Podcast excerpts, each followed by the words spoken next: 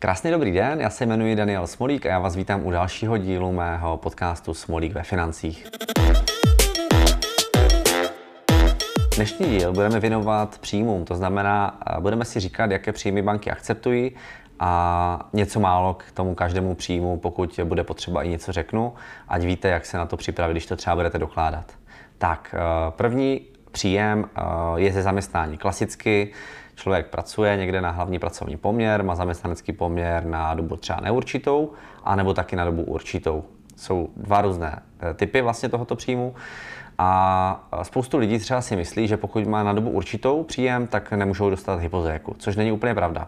Ono totiž stačí buď to, aby ten příjem byl jednou prodloužený, to znamená, rok už pracujete v té dané společnosti, No a, ta společnost vám to o další rok prodlouží. V té chvíli ten příjem je bez problému.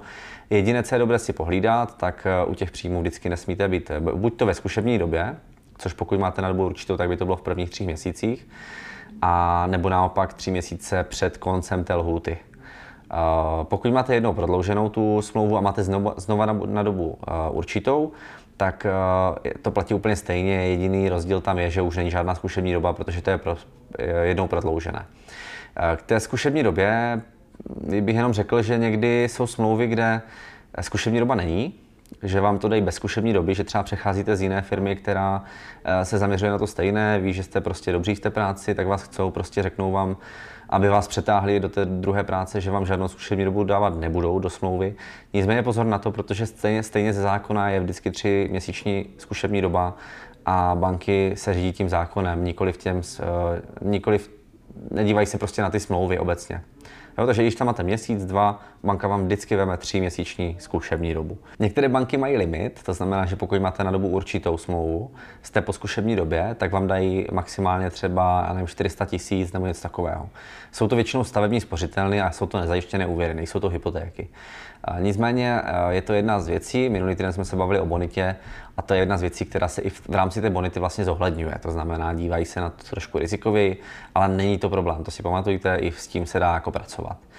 Uh, pak samozřejmě existuje příjem na dobu neurčitou, no a ten příjem na dobu neurčitou je ideální, protože pokud splníte zkušební dobu, tak v té chvíli ta banka má jistotu, že byste o ten příjem neměli přijít. A když jo, tak máte, dejme tomu, dvou, tří měsíční odstupné, máte nějaký budget v tu chvíli na placení těch splátek, no a jednoduše rozumný člověk si prostě do těch dvou, tří měsíců něco nového najde, a, nebo schopný člověk a ta banka i s tím počítá. Oni se dívají i na, na statistiky, kdy někdo přijde o práci, za jak dlouho takový člověk třeba tu práci může najít. Jo, v rámci jeho vzdělání, eh, lokality, kde bydlí a tak dále a tak dále. Což se znova vracím trošku k té bonitě. Pokud jste neviděli ten eh, předchozí díl, určitě doporučuji podívat, ať vám to trošku eh, dává smysl i s tím dnešním dílem. Tak, to bylo zaměstnání. Pak samozřejmě klasicky příjem je OSVČ. Jste třeba podnikatele, v té chvíli dodáváte daňové přiznání a Zrovna tomuto tématu se věnuju i v samostatném podcastu, protože přece jenom podnikatelé mají vesměs problém v tom, že optimalizují daňové přiznání a nemají jak doložit pořádně příjem. takže tam jsme se trošku bavili i jak tohle jakoby zajistit. A když to řeknu úplně v jednoduchosti, tak například paušálisté, kteří uplatňují paušál 40, 60, 80% tak eh, u nich se dá standardně třeba příjem modifikovat.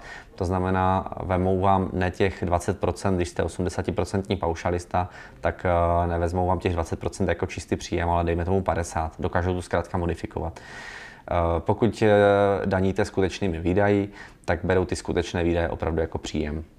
Nicméně u podnikatelů bych řekl, že to je spíš o tom se dobře nachystat na tu hypotéku. Takže pokud jako podnikatel plánujete vůbec eh, hypotéku, tak bych doporučoval klidně už rok dopředu se poradit s nějakým poradcem, který vám přesně řekne, eh, co je potřeba udělat, aby ten příjem byl zkrátka jakoby doložitelný.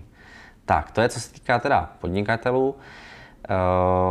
Hodně, časté, hodně častý příjem, co se mě lidé ptají, je dohoda o provedení práce anebo dohoda o pracovní činnosti. Eh, jaký je v tom základní rozdíl? Dohoda o provedení práce do 10 tisíc se neodvádí ani sociální, ani zdravotní, pouze srážková daň se platí.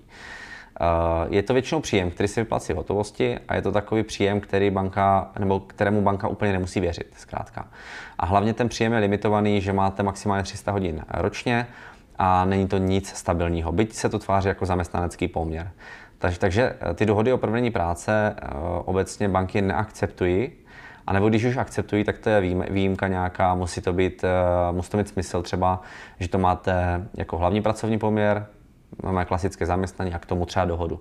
V takových případech třeba ty banky dočasně nebo částečně ten příjem z dohody třeba akceptují, ale je to opravdu individuální, nespolehal bych na to. Takže to je dohoda o provedení práce. No a dohoda o pracovní činnosti je prakticky stejná jako klasický hlavní pracovní poměr. Má trošku jako jiné parametry, ale odvádí se tam sociální zdravotní, odvádí se standardně daň jako, daň jako u hlavního pracovního poměru a s tímto příjmem ve směs žádná banka jako problém nemá. Pak může být eh, příjem například z vlastní firmy, když mám ezeročko, tak eh, některé banky dokážou takový příjem modifikovat, taky stejně jako u OSVČ. Úplně bych to nechtěl sáho dlouhé rozebírat, protože na to, na to téma je samostatný díl, takže určitě pokud eh, pokud chcete něco tady tomu vědět, máte ezeročko a chcete hypotéku, tak doporučuji zhlédnout spíš ten samostatný díl, kde se na to díváme trošku více do hloubky. A to stejné vlastně, pokud máte třeba příjem z kapitálu, z nějakých dividend a tak dále. Ale je to akceptovatelný příjem, jenom je potřeba se podle metodik podívat třeba, které banky to berou a které ne. Tak, hodně častý příjem uh, také můžeme najít jako příjem uh, nebo peněžitá pomoc v mateřství, mateřská dovolená, anebo rodičovská dovolená. Ono mateřská dovolená je po dobu prvních 6 měsíců a rodičovská potom je podle toho, jak si to člověk zvolí, je to jeden rok, myslím, nebo půl roku až čtyři roky.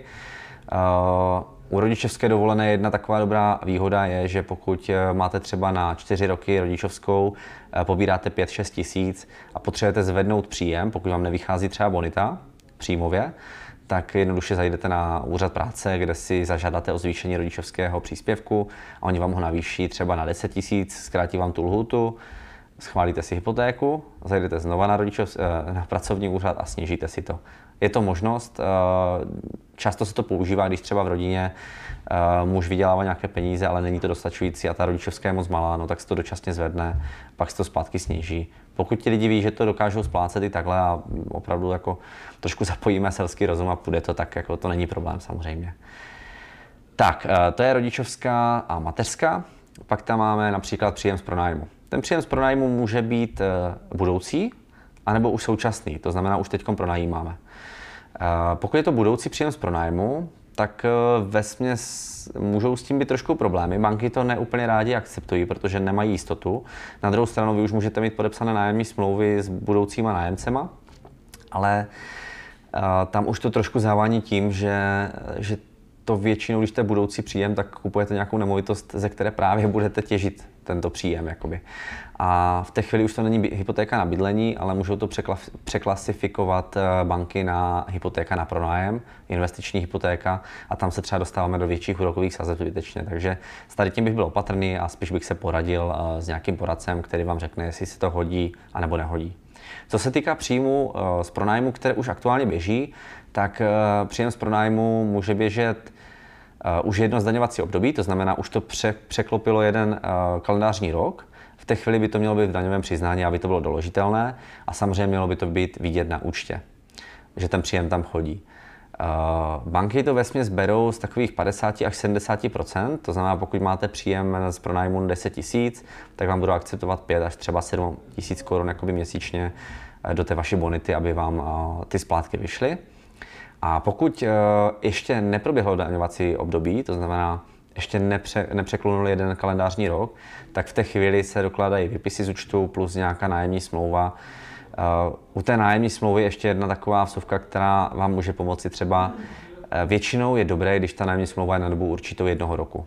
Úplně nejsou dobré nájemní smlouvy na dobu, na dobu neurčitou, protože v té chvíli pokud teda ještě k tomu dáváte do zastavy tu nemovitost, kde máte toho nájemníka, protože v té chvíli to nemusí akceptovat. Ta banka se na to dívá z pohledu, že dnešní dnešní právo je takové, že je těžké někoho vyhodit z nájmu a pokud vy byste přestali splácet a ta nemovitost, kterou pronajímáte, by byla v zástavě, tak banka by měla trošku obavu, aby tu nemovitost mohla prodat, když tam je nájemce. Takže Tady jenom pozor, doporučuji většinou na dobu určitou, pokud i tu nemovitost dáváte třeba do zástavy, aby vám vyšlo, uh, vyšlo poměr vlastních zdrojů versus jakoby té hypotéky. Pokud ne, tak je to jedno, tak ta doba na určitá nevadí. Takže tohle byl příjem z pronájmu. Máme tam i nějaké důchody. invalidní, starobní, pozůstalecké důchody. Eh, nebudu se k tomu úplně, eh, nebudu se dívat úplně do hloubky těchto, těchto dávek prakticky sociálních, eh, protože každá banka posuzuje tyto příjmy úplně jinak. To znamená, některá banka třeba u invalidních důchodů veme pouze třetí důchod invalidní, některé banky vemou všechny tři invalidní stupně, některé banky vemou jenom 50% třeba z toho důchodu, některé, ne, některé banky dokonce nevezmou vůbec nic. Takže tam zase uh, bych řekl, že než abych tady vykládal asi hodinu a četl z tabulek, která banka uh, přesně kolik jako přijíma nebo nepřijíma, tak tady v tomto případě bych, uh, bych prakticky jakoby asi se poptal nějakého svého poradce nebo bankéře, prostě, který to bude vědět a který se do těch tabulek jednoduše podívá. Takže ty důchody jo, ale proskoumat, která banka ano opravdu, anebo která banka jenom omezeně. Takže to je k těm invalidním, starobním a vdovským důchodům. Eh, existuje potom i nějaká renta, může být výsluhová renta, například horníci, kteří už pracují nějakou dobu na šachtě, tak můžou dostat nějakou výsluhovou rentu, a nebo potom může být ještě náhrada mzdy kvůli nějakého následku po úrazu. Eh, to jsou dvě rozdílné věci, každá banka to bere zase úplně jinak, já bych to přirovnal těm důchodům. A taky bych, eh, taky bych u toho zmínil, že třeba některé banky u u náhrady mzdy, když je to po pracovním úraze, tak některé banky vám to eh, přijmou sice, ale řeknou vám, že vám omezí splatnost toho úvěru maximálně do 65 let. A to je jednoduše proto, že vy máte nárok na tuto náhradu mzdy maximálně do 65 let a pak to zmizne. Eh, pokud se vám, eh, berou to i rizikově, protože pokud se vám něco v průběhu stane, co je klasifikačně jakoby těžší následek, já nevím, můžu mít například klienta, který bude mít problém s kotníkem, kvůli toho už nemůže na té, na té šachtě pracovat. Oni mu dají rentu, nebo náhradu mzdy, správně řečeno, eh, a najednou chytne infarkt. A ten infarkt je klasifikačně horší než eh, problém s kotníkem. To v tu chvíli ta šachta prostě, nebo ten zaměstnavatel nemá úplně povinnost už potom vyplácet tu náhradu mzdy, protože se mu stalo něco horšího, kvůli čeho by musel skončit v té dané práci, ale ne vlivem toho, té práce. Je to prostě civilizační choroba, nebo jak to říct, která, která má prostě horší následky než něco, nějaký problém s kotníkem. Takže u těchto příjmů je to taky hodně individuální, jde to vzít, jenom je potřeba se poptat nějakého poradce, který vám to přesně jakoby nastaví tak, aby vám to krásně vyšlo v té bonitě. No a samozřejmě těch příjmů může být více a více. Jo. Já tady nebudu chtít, nebo cílem není úplně povykládat to, že jaké všechny jakoby, možnosti existují. Cílem je, aby jste si řekli, že se minimálně poptáte, když chcete nějaký ten úvěr nebo tu hypotéku, a poptáte, poptáte se svého poradce, který vám řekne, jestli takový příjem ano nebo ne.